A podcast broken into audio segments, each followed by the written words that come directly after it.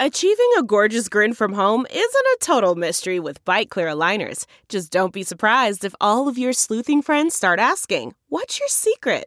Begin by ordering your at-home impression kit today for only $14.95. BiteClear aligners are doctor-directed and delivered to your door. Treatment costs thousands less than braces. Plus, they offer flexible financing, accept eligible insurance, and you can pay with your HSA FSA. Get 80% off your impression kit when you use code WONDERY at Byte.com. That's BYTE.com. Start your confidence journey today with Byte. Hey there, good morning. Welcome to Just the News AM. I am Carrie Sheffield, and so glad that you're here. It is February 11th, 2021, and today is National Giving Hearts Day. On the second Thursday in February each year, the celebration offers one of the best opportunities to donate to your favorite charity. Not only that, this is the longest running giving day in the United States. So today, National Giving Hearts Day, what do you have on your heart? Who would you like to share with? Who would you like to help bless? Think about it. Maybe you might want to give a little something. You know, as they say, it's better to give than to receive. I'm a big believer in that.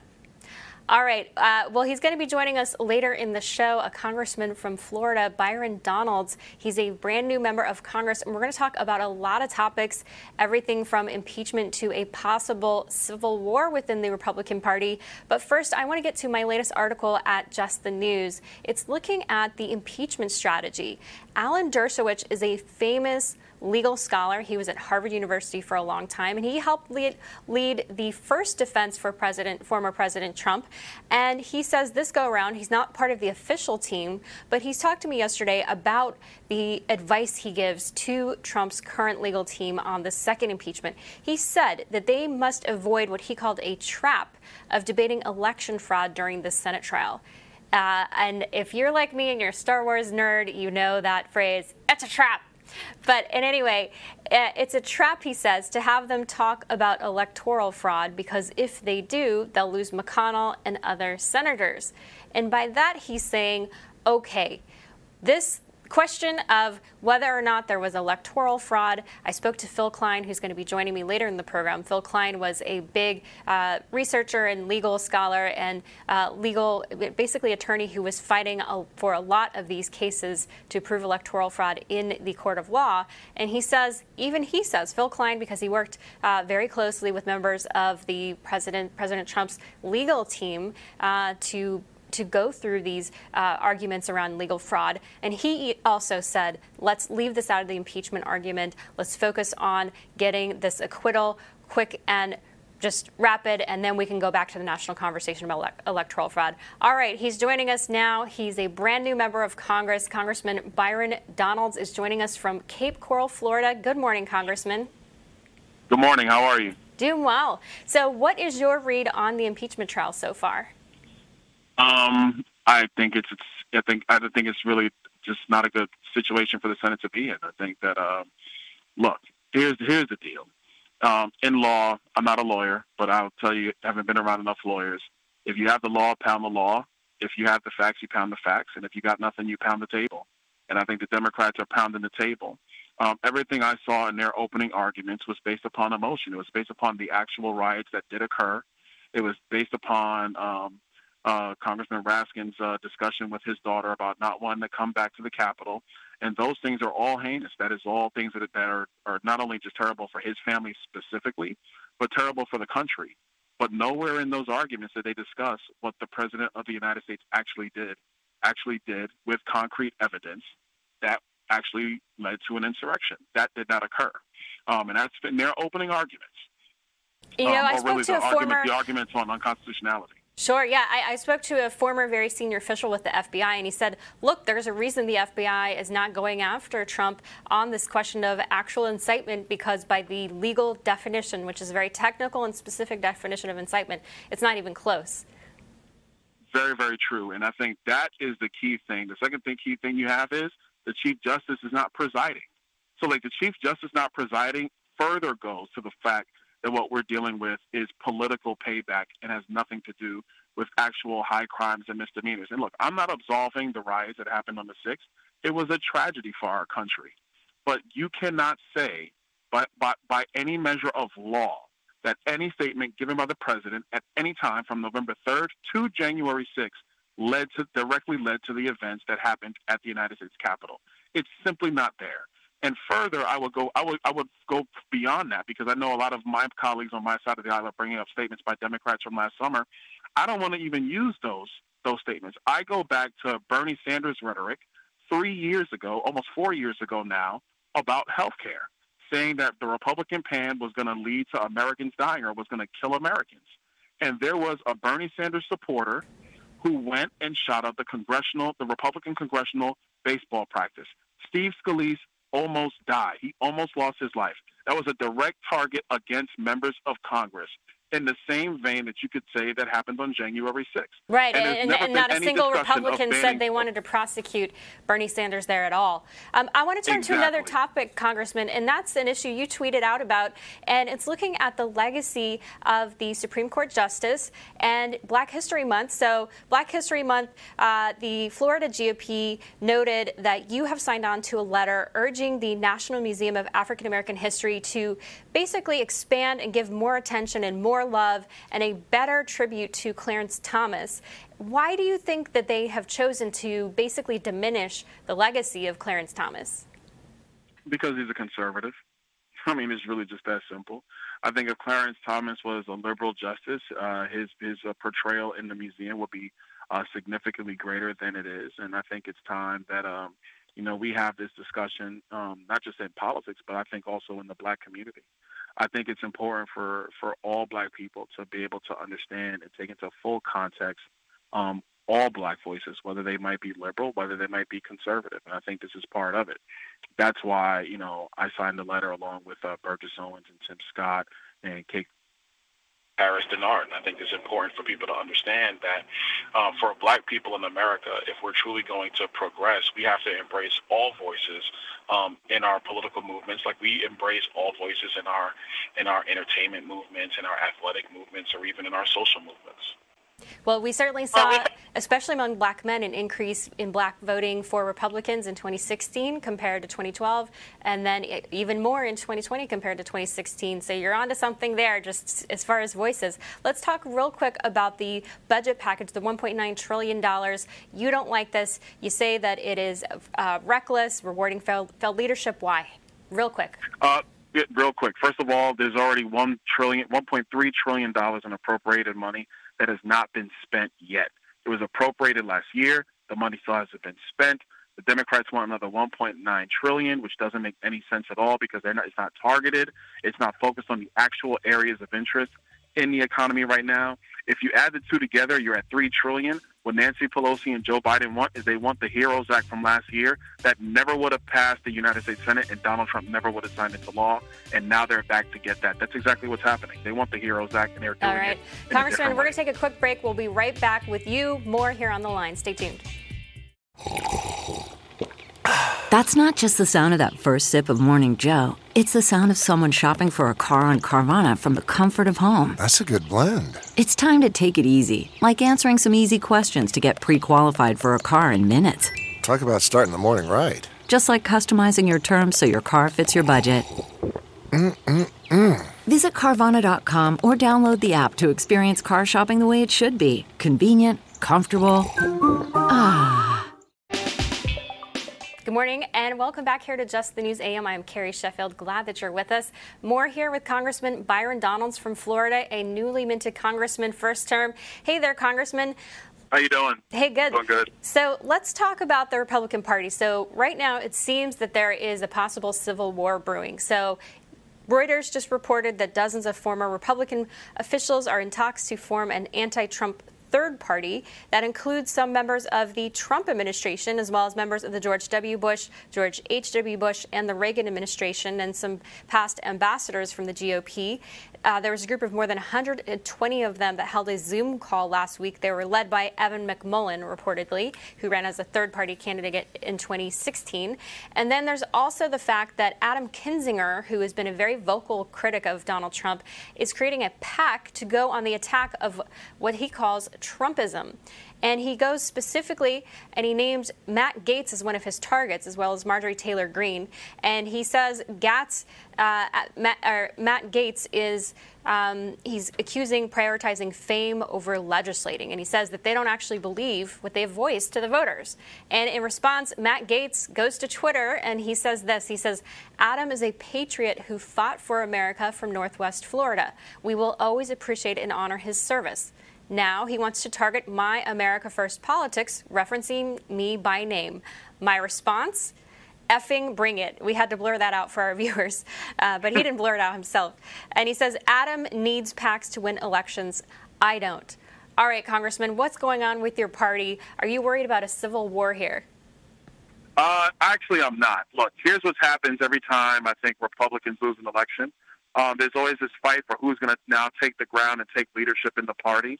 I think that's something that's going to get sorted out, frankly, by the voters. It's not going to be sorted out by politicians.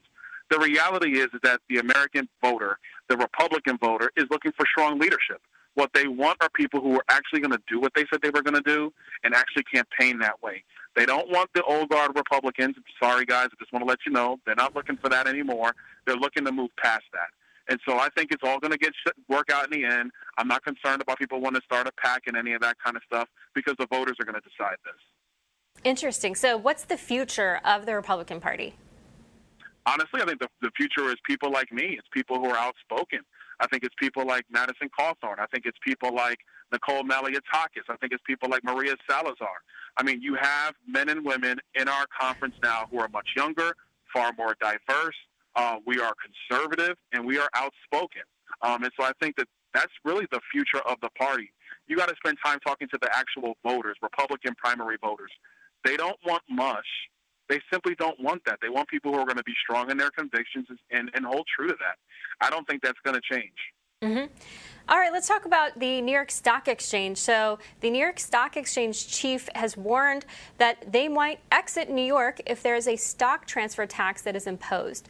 The New York State Stock Exchange president Stacey Cunningham said she and 25 other representatives of the New York security industry sent a letter last Wednesday to state legislative leaders warning against the unintended consequences of imposing such a tax, which could ultimately be borne by the investors. And in response, you sent out a tweet. You said, hey, New York Stock Exchange, reasons to move to Southwest Florida: zero income tax, zero intangible asset tax, low corporate tax, and it is 85 degrees in Florida. So you're saying, hey, come hang up your shingle here in Florida. Have you been in talks with them at all? Have they responded to your throwing out your arms there? No, we haven't been in talks yet, but I'm actually quite serious about it. And it's something that, you know, myself, Governor DeSantis, and the New York Stock Exchange need to actually sit down and have a conversation. The reality is this. I'm, as a former New Yorker, the legislature in New York, the governor in New York, de Blasio, I don't want to talk about him right now, they have destroyed my former home state. I mean, that place is not going well. And the fact that they're trying to raise taxes on the New York Stock Exchange simply because they have bad policy when it comes to economic growth is proof positive why the NYSE should just leave. It's okay. It's 2021. Technology is fantastic. You can trade stocks anywhere in the world. They should just move the exchange here. It'll be better for them than the people, than the state of New York, and figure out what they're going to do next and realize that their policies are so bad they should reverse course and actually adopt the policies of Florida. It would make New York State a better state. Well, it seems that a lot of New Yorkers agree with you, including former President Trump himself, and a lot of Californians are moving to Texas. You guys are the pipeline from New York, it seems. I want to talk about the Freedom Force. So you're a member of the Freedom Force, which some people have said this is the response to the quote-unquote squad over on the left, on the Democratic side in the House. What is the Freedom Force, in your words, and what are your goals? We're a group of members who actually both stand for individual liberty. Some of us have, we've basically all experienced tyranny, socialism, or incredibly bad policy in some way, shape, or form in our lives. And I think what you have are members who are not afraid to stand for the United States Constitution, want to make sure that we actually adhere to the rule of law, and actually not just, fight with the squad. That's the overall intent. It's actually to produce policy, to produce a positive agenda for the future of the country. And I think that that's what, in my words, that's what we're going to do. I think that that's what we're committed to doing and being. and to really be that opposition to, you know, some of the radical policies from the left. Mm-hmm. And so you're on the Budget Committee in the House, and I've heard that there are Republicans who are going to oppose Neera Tanden. So she's the Biden nominee for the Office of Management and Budget Director. Do you oppose Neera Tanden sitting there? Yes, I do. I mean, by the reports that I've seen, number one, she actually is quite abusive to her staff. That's number one. I think that's been documented before. Number two, you know, I think her ideas is, you know, specifically coming to OMB and her political viewpoints, I just think are too radical for the country. That's why I oppose the nomination. Do you think you can do anything, though? Because it seems that, you know, the Democrats are controlling everything. I mean, they can control, and they do have control in terms of the numbers in the Senate specifically, and with respect to the president. The president's going to nominate who he wants. My hope is that you actually have at least one Democrat senator who just looks at how radical of a nominee she is and realizes, like, you know what, this is not a good pick to lead this agency of government. That's my hope. I'm just curious, Congressman, so you're, you know, you said, you mentioned you're from New York, you know, born and raised in a very urban environment in New York City, and single mom. How did you go from that environment, which is very, very liberal, to being a member of the Republican Freedom Force? Walk us through that journey. Well, I mean, look, in growing up, we didn't really care about politics. That was not our thing. We were not a political family. We barely talked about politics, to be honest with you. My mom was focused on hard work and education, and she knew that those were the things that were going to get me out of the inner city. When I graduated high school, I went to college in Florida. I went to FAMU and HBCU, and I also went to Florida State. Even during college, didn't care much about politics. It wasn't until I was well into my professional career, looking at the financial collapse, you know, almost 12 years ago now, that I started paying attention to politics. And that's what got me involved. That's what got me off the couch. But it's really just the building blocks my mom gave me, believing in hard work, believing in education, believing that it's within you to make your future, and you can't rely on anybody else. That's what she taught me as a young kid, and that's kind of what led me to conservatism. It's just those values. I mean, that's what Abraham Lincoln, it's his birthday tomorrow. He said, all that I am, I owe to my angel mother. I think a lot of people agree with that. Congressman, thank you so much for your time this morning. We appreciate it. All right. Thank you. Have a good one. You too. And stay with us. We have Phil Klein. You probably saw him all over on TV during the dispute over the election. He's joining us to talk about the latest and what's the future for these debates about electoral fraud. Is there anything that conservatives can do to bring reforms at the state level? Stay tuned. We'll be right back. Delve into the shadows of the mind with Sleeping Dogs, a gripping murder mystery starring Academy Award winner Russell Crowe. Now available on digital. Crow portrays an ex-homicide detective, unraveling a brutal murder he can't recall. Uncovering secrets from his past, he learns a chilling truth. It's best to let sleeping dogs lie. Visit sleepingdogsmovie.com/Wondery to watch Sleeping Dogs, now on digital. That's sleepingdogsmovie.com/Wondery. Morning and welcome back here to Just the News AM. I'm Carrie Sheffield and glad you're with us. Phil Klein joins me this morning. He's the director of the Amistad Project at the Thomas More Society, and he has a lot to say about the Trump impeachment trial. Good morning, Phil. So I want to put up my headline that I put up earlier in the program, and it's looking at comments. I included your comments, but I put for the headline Dershowitz because he was part of Trump's first impeachment argument, and he said that Trump defense must avoid the trap of debating election fraud during the Senate trial. And I quoted you in there, too, because you said the same thing. You said this is not the right venue to talk about electoral fraud. And I know a lot of Trump supporters were hoping this could be the perfect venue to talk about electoral fraud because the, you know, January 6th tragedy distracted everybody from the topic at hand, which was electoral fraud and lots of questions about election integrity and election irregularities. So why are you guys saying, let's not talk about electoral fraud here? Well, the impeachment places the burden on the Democratic Party to prove that the president, while president, engaged in a high crime and misdemeanor. The burden is not on the president to prove election fraud. That takes time, it takes witnesses, it takes the development of evidence. And we're going to be debating this over the next couple of years. And that points out the fact that the reason the Democrats are doing this is not because of an effort to protect our country. And I don't believe anybody in their right mind believes the president intended to create violence on January 6th. What they're saying is you cannot disagree with the election result. You can't think that, and you can't raise that issue because some people might act on it in the wrong way. In other words, they're trying to silence the debate. And generally, the reason when you want to silence an important political discussion that will have an impact on policy is because you don't have faith in your argument. And that's true about the Democrats. One, it is uncontroverted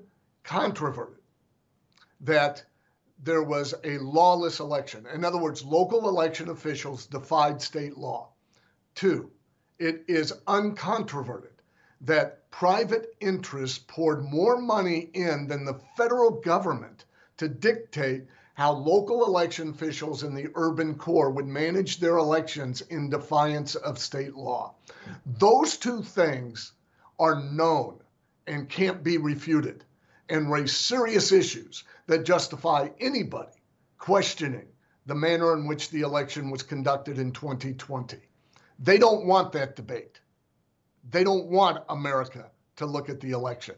So this is an effort to silence all dissent. And unfortunately, it's been a part of their strategy for some time.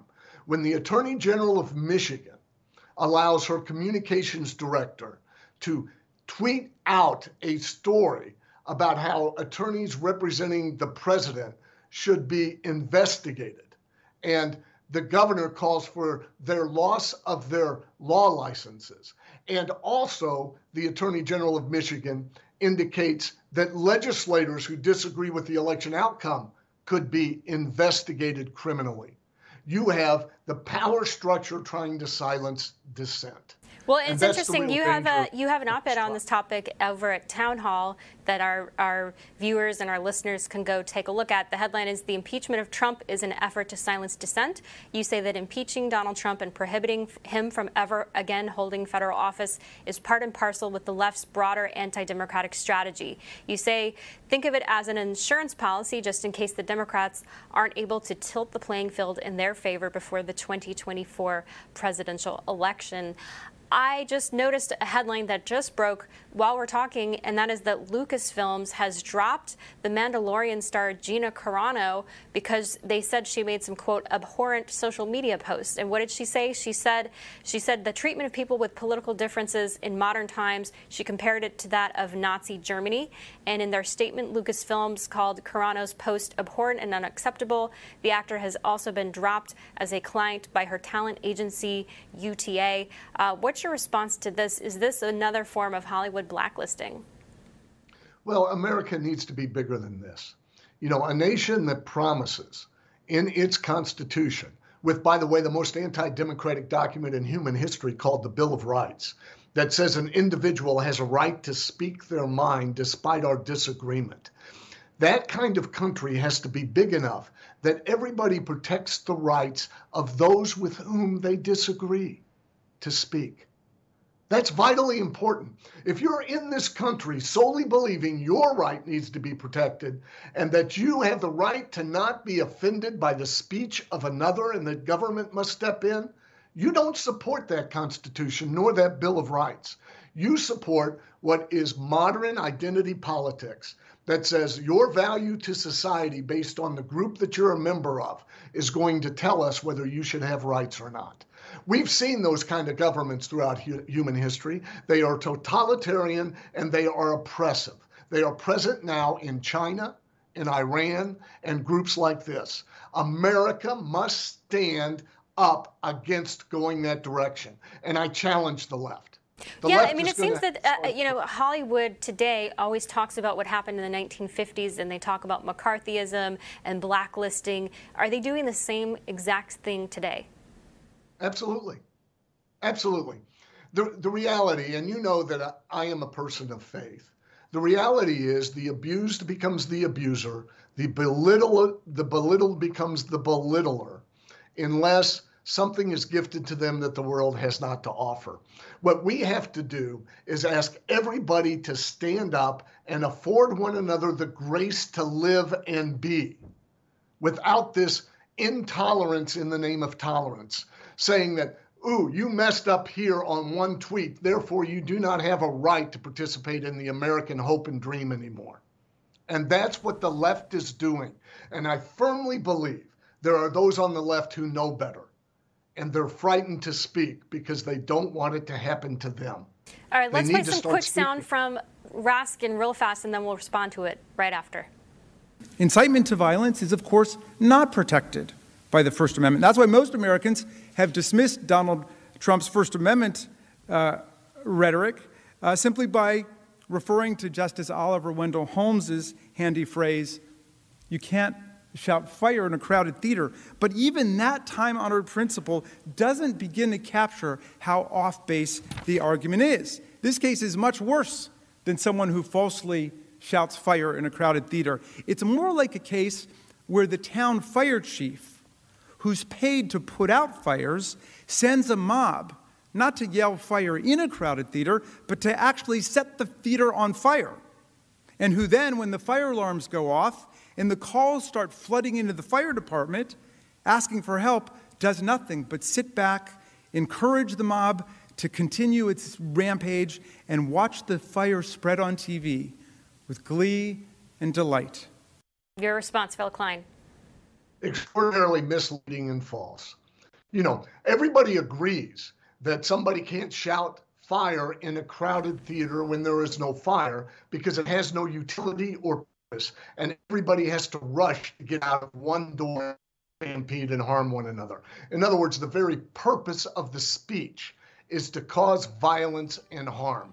Here we have 75 million Americans, as well as a lot of experts and individuals saying this election caused serious issues in how America runs elections. And telling people that to engage in policy is part of the democratic process. All right. Phil Klein, we got to leave it right there. Thank you so much. Right has no we appreciate right it. To participate. All right. We'll be right back, folks. CarMax is putting peace of mind back in car shopping by putting you in the driver's seat to find a ride that's right for you. Because at CarMax, we believe you shouldn't just settle for a car. You should love your car. That's why every car we sell is CarMax certified quality, so you can be sure with upfront pricing that's the same for every customer. So don't settle. Find love at first drive and start shopping now at CarMax.com. CarMax, the way car buying should be. Good morning and welcome back here to Just the News AM. I am Carrie Sheffield. I'm glad you're with us. Well, abortion is a very hot topic right now, and it's only going to get hotter with this new president. And the news overseas that the United States now is going to be sending money to fund abortion under what's known as the Mexico City policy, which former President Trump rolled back, is one of those big topics right now. And joining me to discuss this is Mallory Quigley. She's Vice President of Communications with Susan B. Anthony List, which is a pro-life group for women. Good morning, Mallory. Good morning, Carrie. Thanks so much for having me. Good to have you. So walk us through. So New York Times did a headline here. They said, Biden wants more stable diplomacy, an abortion fight as a test. U.S. funding for overseas health providers that offer abortion services has vacillated with the changing of administrations for decades. Congress is debating whether to settle the policy by law. So the statement here is to say, okay, you're going back and forth. There's sort of a whiplash here on policy, depending on who's in the White House. President George W. Bush opposed this. Obama was for it. And so you're really going back and forth. Yeah. Do you think Congress will put, I mean, although you could argue, well, maybe a Republican Congress would then repeal it. So is there ever going to be anything settled on this? I think that the margins are very tight in Congress right now. So we are working very diligently to make sure that there's no expansion of taxpayer funding of abortion, and something like a codified anti-Mexico City policy would fit that description. So we're working really hard against that. You're right that it's sort of flipped on back and forth, but I'm really interested in the people in these very pro-life nations and cultures who are receiving U.S. funding, taxpayer funding, going towards global health spending, and Marie Stopes International, Planned Parenthood International. These are both groups that were founded by people with deep-seated racist and eugenicist ideologies. And it's really a form of cultural imperialism, going into these nations and pressing an abortion agenda. And we shouldn't be exporting that. And a majority of Americans don't want to do that, even 2/3 of people that call themselves pro-choice and more than half of Democrats.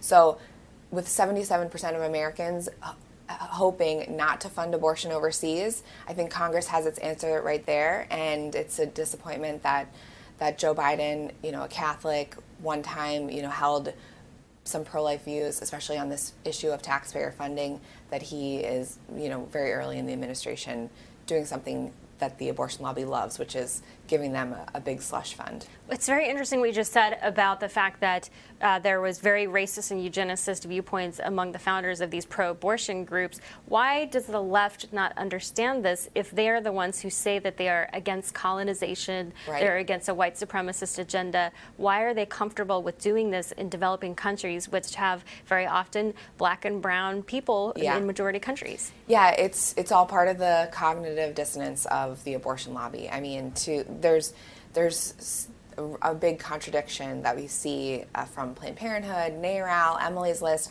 about how to grapple with this issue. It's something that they've spent a lot of time with, especially last summer amid the Black Lives Matter protests, reckoning with the fact that Margaret Sanger held really terrible views about people that didn't look like her. Marie Stopes International, they have renamed themselves MSI to avoid that the name that invokes racism and eugenicism.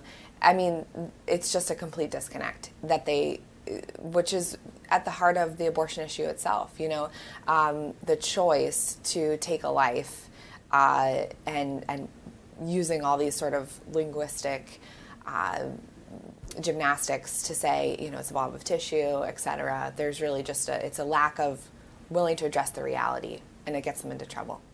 Let's talk about you mentioned public funding and the fact that Joe Biden had supported the Hyde Amendment. Mm-hmm. How does this even work if domestically you're not allowed to spend U.S. tax money on abortion under the Hyde Amendment?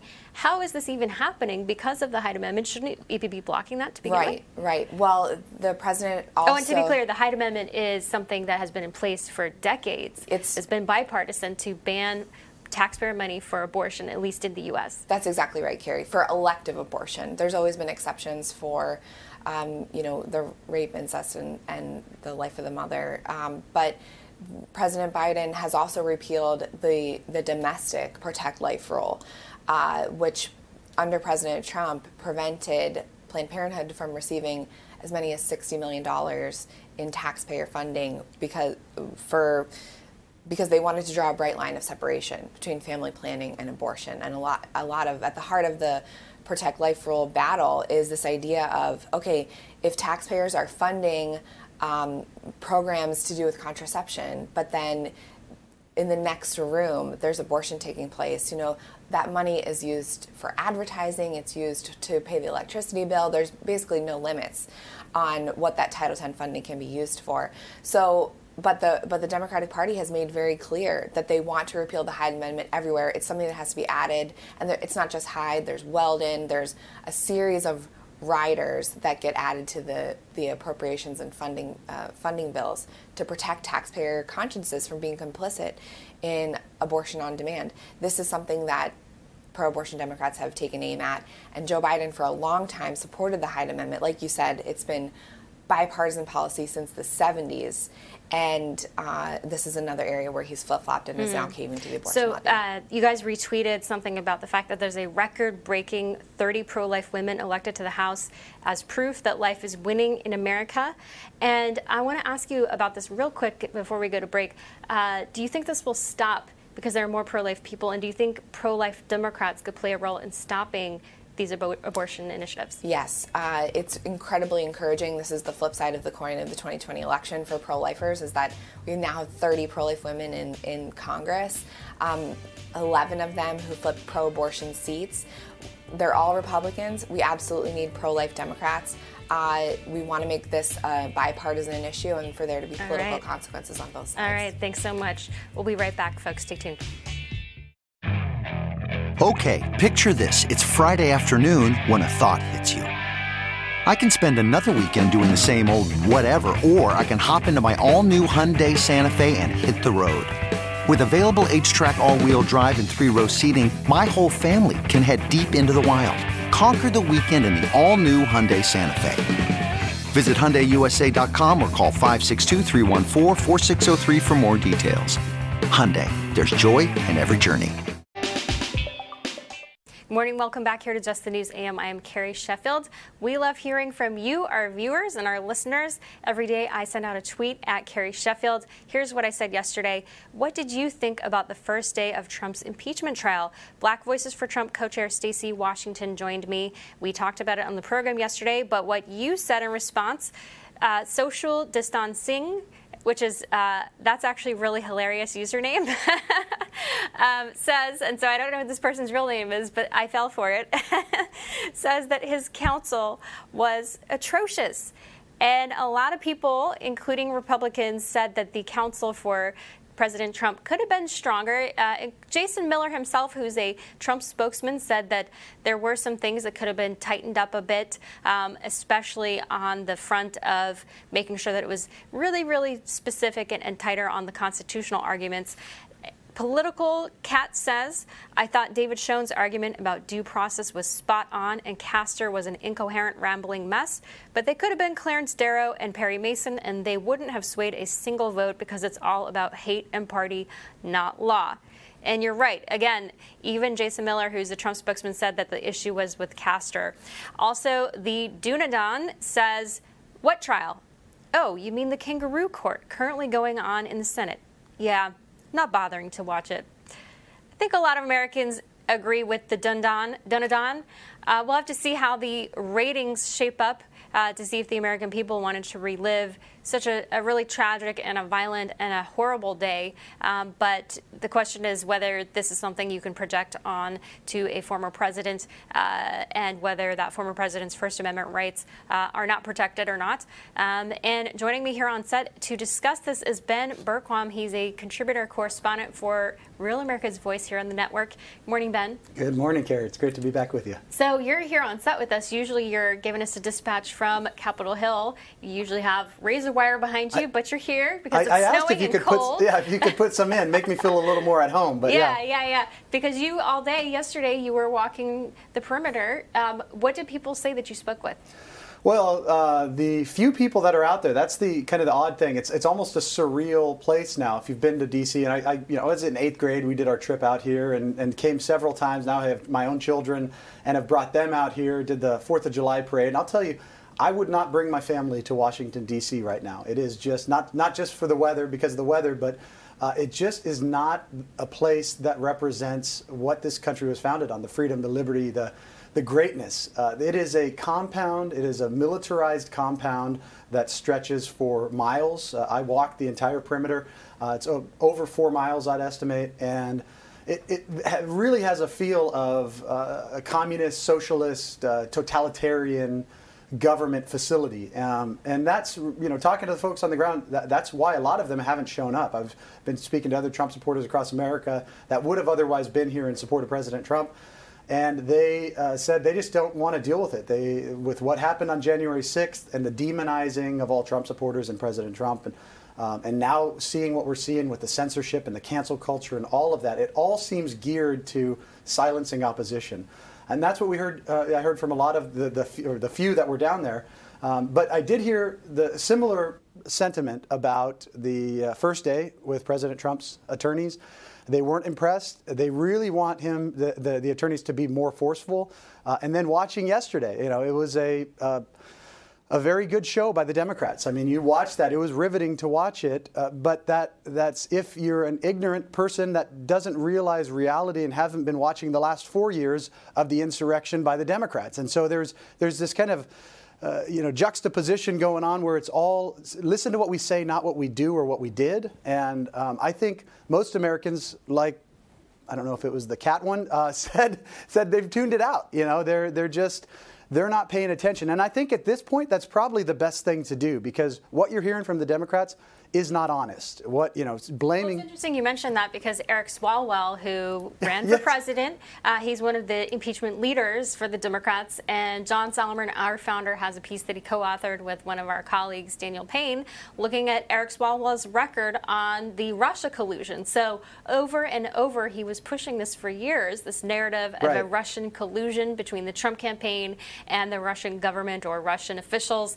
And we know, even from the Mueller report itself, this was blatantly not true. That's right. And yet Eric Swalwell now is wanting to trust us to trust him to narrate and basically interpretive dances about Donald Trump's tweets over the past weeks leading up to this event. So he wants us to trust what Eric Swalwell has to say about Donald Trump's tweets, even though for years he misled us about what was happening with the Russia collusion narrative. Even to the point where if you question the election, somehow you may be incompetent, mentally incompetent, or a danger to society. I mean, that is that's the frame. That's what they're trying to position. Anybody using the words conspiracy, that anyone who says or question the election, and there was a lot to question in this past election, the 2020 election. There's still a lot to question and a lot to get to the bottom of.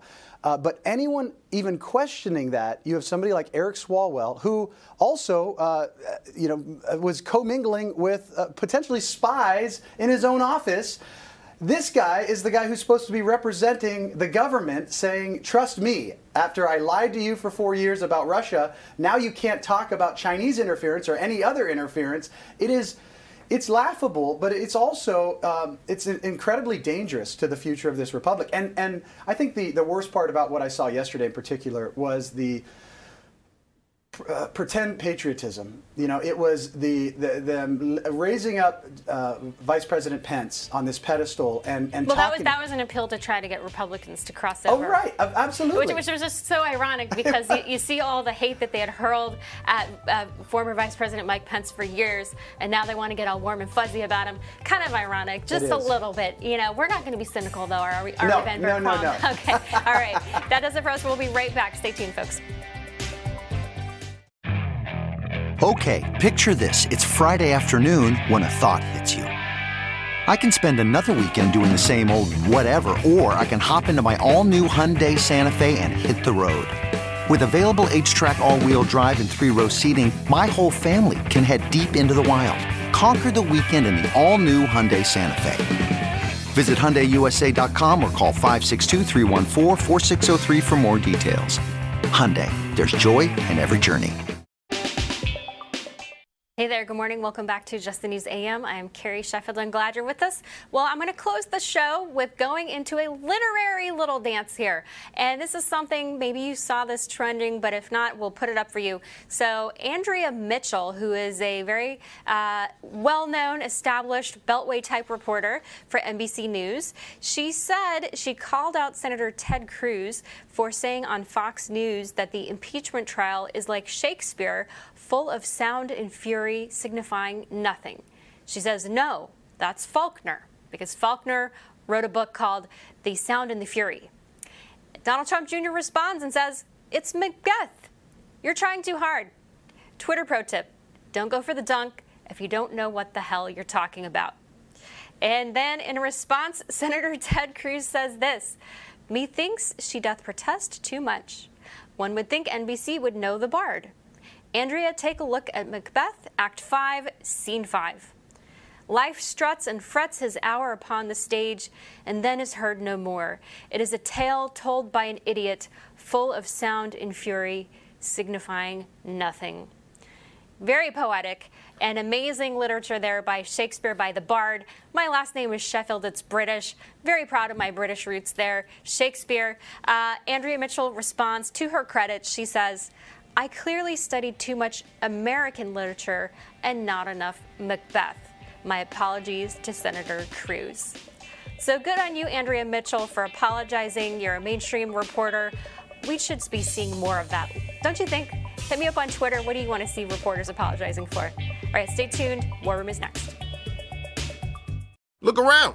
You can find cars like these on AutoTrader, like that car riding your tail. Or if you're tailgating right now, all those cars doubling as kitchens and living rooms are on AutoTrader, too. Are you working out and listening to this ad at the same time? Well, multitasking pro, cars like the ones in the gym parking lot are for sale on Auto Trader. New cars, used cars, electric cars, maybe even flying cars. Okay, no flying cars, but as soon as they get invented, they'll be on Auto Trader. Just you wait. Auto Trader.